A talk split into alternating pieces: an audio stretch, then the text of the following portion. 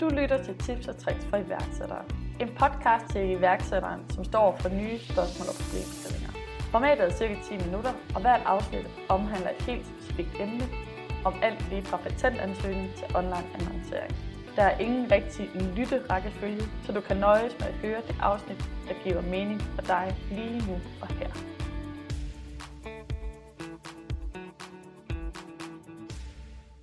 Hej Frederik. Hej Mette. Tak fordi du øh, vil være med i min podcast. Selvfølgelig, der er ikke noget hellere ville. Ej, men det er godt. Har du ikke øh, lyst til lige at forklare, hvem du er? Det vil jeg rigtig gerne. Jamen, øh, jeg hedder Frederik Riber Larsen, 27 år, bor på Amagerbro. Jeg er fra København, som man øh, måske kan høre. Og så har jeg et øh, halvt år tilbage af specialet på CBS, hvor jeg har læst Business, Language and Culture. Og øh, så har jeg boet i Mexico og skaleret en virksomhed til Spanien, mens jeg boede der. Efterfølgende har jeg boet i Barcelona, hvor jeg arbejdede på den danske ambassade, hvor jeg også hjalp danske virksomheder ind til Spanien.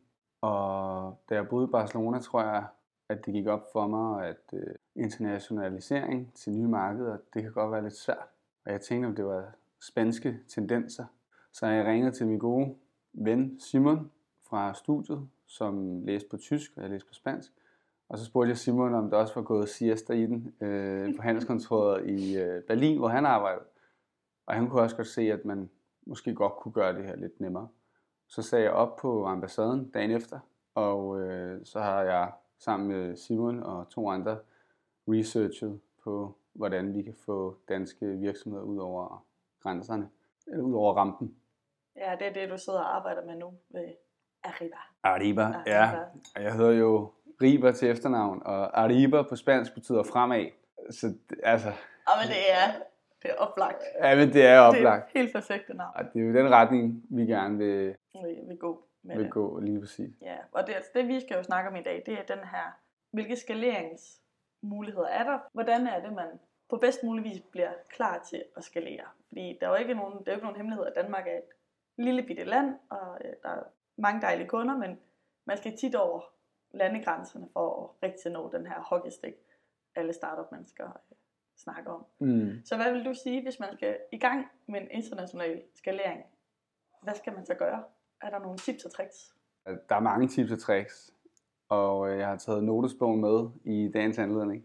Jeg tror, det vigtigste det er, at man som virksomhedsejer tænker internationalisering ind fra første dag. For det kan være svært at omstille sig til. Og det er jo en kendskærning, at Danmark er et super lille marked, og hvis du har fået 20% af det danske marked, så er du egentlig klar. Der er rigtig mange øh, eksportmidler eller internationaliseringspuljer, man kan søge for at komme ud over landets grænser. Og det er der mange, der ikke ved, men man kan faktisk søge penge til at flytte til nye markeder eller komme ind på nye markeder. Nummer to step er at kigge ind af og sørge for, at hele organisationen klar til at indtræde et nyt marked. For hvis ikke den er det, så er det, så er det fuldstændig ligegyldigt. Og hvordan øh, man, at organisationen er klar? Er det, at øh, kommunikationer på engelsk internt, så man kan ansætte nye medarbejdere, der taler engelsk? Eller hvordan går man? Det, det, det kan selvfølgelig øh, være en start, men altså, jeg vil sige sådan, at det skal være helt fra øh, direktørniveau til sekretær og praktikanter, der synes, det er en fed idé at komme ind på et nyt marked. For hvis der er nogen, der hænger i håndbremsen, så kommer man ingen øh, vegne. Det er en super lang proces, og det kan tage op til 18 måneder at komme ind på et nyt marked. Delt op i tre ja, øh, perioder, kan man sige, eller processer. Mm. Og hvis der er nogen, der ikke er med hele vejen, så kan man komme til at spænde ben på sig selv. Okay, fordi der er simpelthen nogen, ens medarbejdere eller en chef, og kan være en hemsko, hvis de ikke helt tror på den her øh, nye markedsstrategi. Ja, være- det, altså alle skal være tro mod det. Hmm. Og det er jo fint at bygge en virksomhed, og så kan man hygge sig i Danmark og sådan noget, men jeg tror, man skal sige lidt uh, fuck i janteloven. altså sige, øh, hvordan kommer vi nemmest og hurtigst øh, og bedst ind på et marked. Så første del af den proces, jeg snakkede om, kan tage øh, 6 måneder med undersøgelse, sætte sig ind i markedets øh, indsigter og kulturforståelse er mega vigtigt. Så kan det tage 6 måneder at bygge virksomheden op og skalere den. Og så kan det tage 6 måneder at lukke lortet sammen, hvis man har lavet første proces forkert. Så det reelt set, hvis man gør det forkert, kan det koste op til halvandet år. Derfor er det sindssygt vigtigt at lave øh, sit forarbejde. Og ved at lave sit forarbejde vil jeg altid anbefale at team op med nogen, der er specialiseret i det, som vi er i Arriva, eller hyre lokalt, og så må man ikke undervurdere sproglige og kulturelle kompetencer, øh, eller sproglige og kulturelle øh, udfordringer i det nye marked. I Tyskland er der 16 delstater, så hvis man tror, at man kan vinde hele Tyskland, 16 delstater, 83 millioner mennesker, så har man fejlet. Man skal altid starte et sted. Vi plejer altid at anbefale Berlin eller Hamburg, afhængig af hvordan produktet eller servicen passer. I Spanien er der 17 regioner fire forskellige sprog. Så det vil sige, hvis du entrerer på spansk i Barcelona-området, så ville du være bedre stillet, hvis du havde entreret med dine produktbeskrivelser og alt på katalansk. Det er sådan nogle små ting, hvor man tænker, hvorfor er der ikke nogen, der har fortalt os det? Dertil så skal du team op med en advokat, revisor, sælger, jurister, nogen, der kan hyre lokalt. Og hvis ikke du har gjort det, så skal du flyve ned, og så må du starte et sted.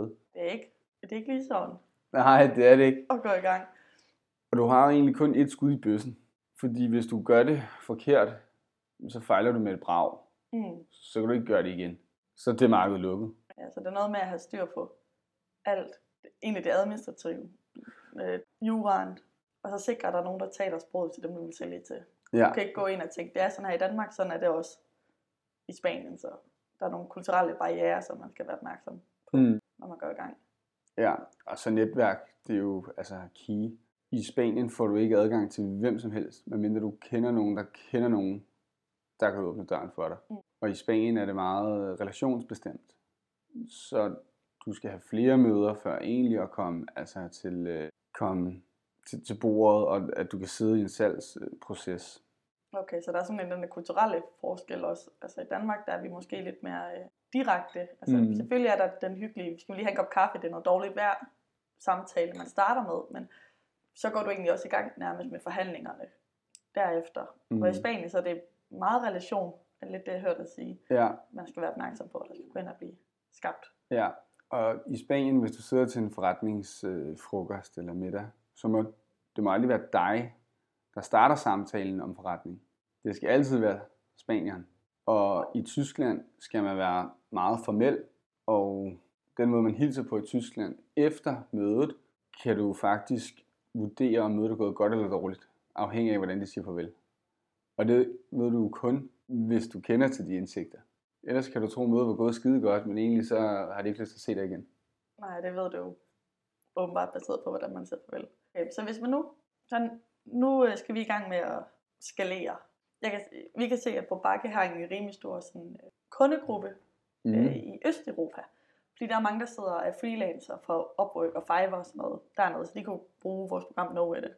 Hvad skal man være, altså har du sådan nogle ting, man skal være opmærksom på, når man tænker, nu skal man over de danske landegrænser? Jeg ved, du sagde det her med, at man skal have fat i advokater og revisor i det pågældende land, men er der nogle andre ting, man ligesom skal tænke, det her skal jeg have styr på, før jeg går i gang?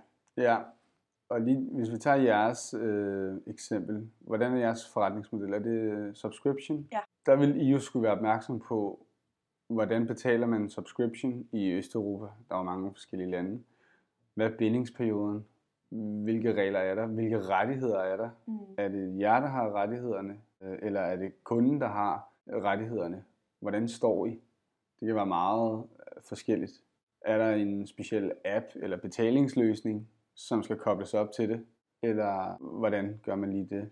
Ja, så man skal egentlig gå ind og kigge på hele brugerflådet, der er i, øh, hvad hedder det, ja, i det land, man går ind på. Jeg så lige, hvis man skulle til Sverige, nu ved jeg godt, at I har mest fokus på, øh, på det spanske og det tyske marked, men sådan noget med, i Sverige er Klarna kæmpestort. Altså, mm. du vil godt have det på afbetaling, hvor det er jo ikke rigtig noget, der er kommet til Danmark endnu. Det er bare lige vores nabolande. Men Mm. hvis du ikke ved det som webshop, Mm. at Klarna, det skal bare være der, så mister du også ret mange kunder på den vej, kunne jeg forestille mig. Så det er jo 100% og noget som danske virksomhedsejere heller ikke ved, hvilket er helt væk, det er, at Sverige er det land, danske virksomheder fejler mest i.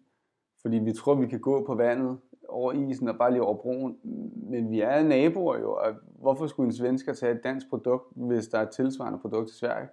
Der er nogle ting der, Mm. Derfor vil jeg altid anbefale at kigge ned over grænsen. Fordi lad os sige, at du som virksomhed kommer ind i Sverige. Hvad er næste step? Norge. Hvad så Finland? Okay, andre. Men hvor spændende er det, hvis du kan komme ind i et marked med 80 millioner mennesker i Tyskland, og så kan du lave snowball-effekt ned til DACH-regionen efterfølgende. Ja. Eller i Spanien kan du lave trampolineffekten til Portugal eller Latinamerika, som er et marked med en milliard mennesker. Det er jo meget federe end at tage til Sverige og så få at vide, at øh, du skal hjem over broen samme dag.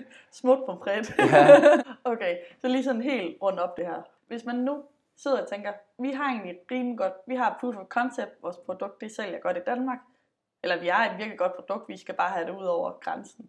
Hvordan? Er der én ting, jeg skal gøre, når jeg skal starte op med at sælge?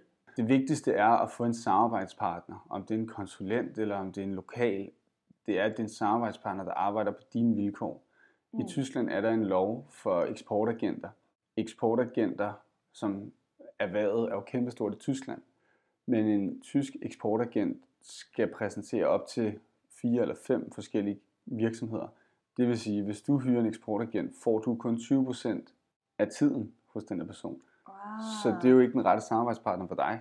nej, nej. Du skal jo finde nogen, der vil gå ind i det her marked med liv og sjæl, skulle jeg sige. Ja. Altså gennem ild og vand.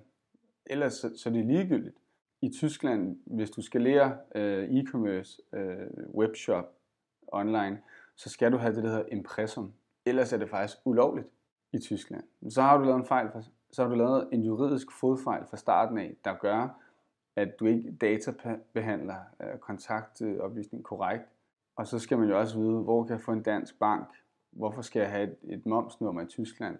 Og hvorfor skal jeg ikke brande mit produkt med det tyske flag? Det, det er jo sådan nogle ting, det skal man jo vide. Mm. Og det er jo kun en samarbejdspartner, der har dykket ned i det og dygtiggjort sig inden for det, der kan vejlede øh, korrekt der. Ja, det er klart en. Altså, det er jo ikke altid noget. Man kan jo ikke lige google sig til det. Så det er ja, viden omkring den, den kulturelle forståelse, som du så siger, netværket jo. Det er jo en Mm. mm. kæmpe del.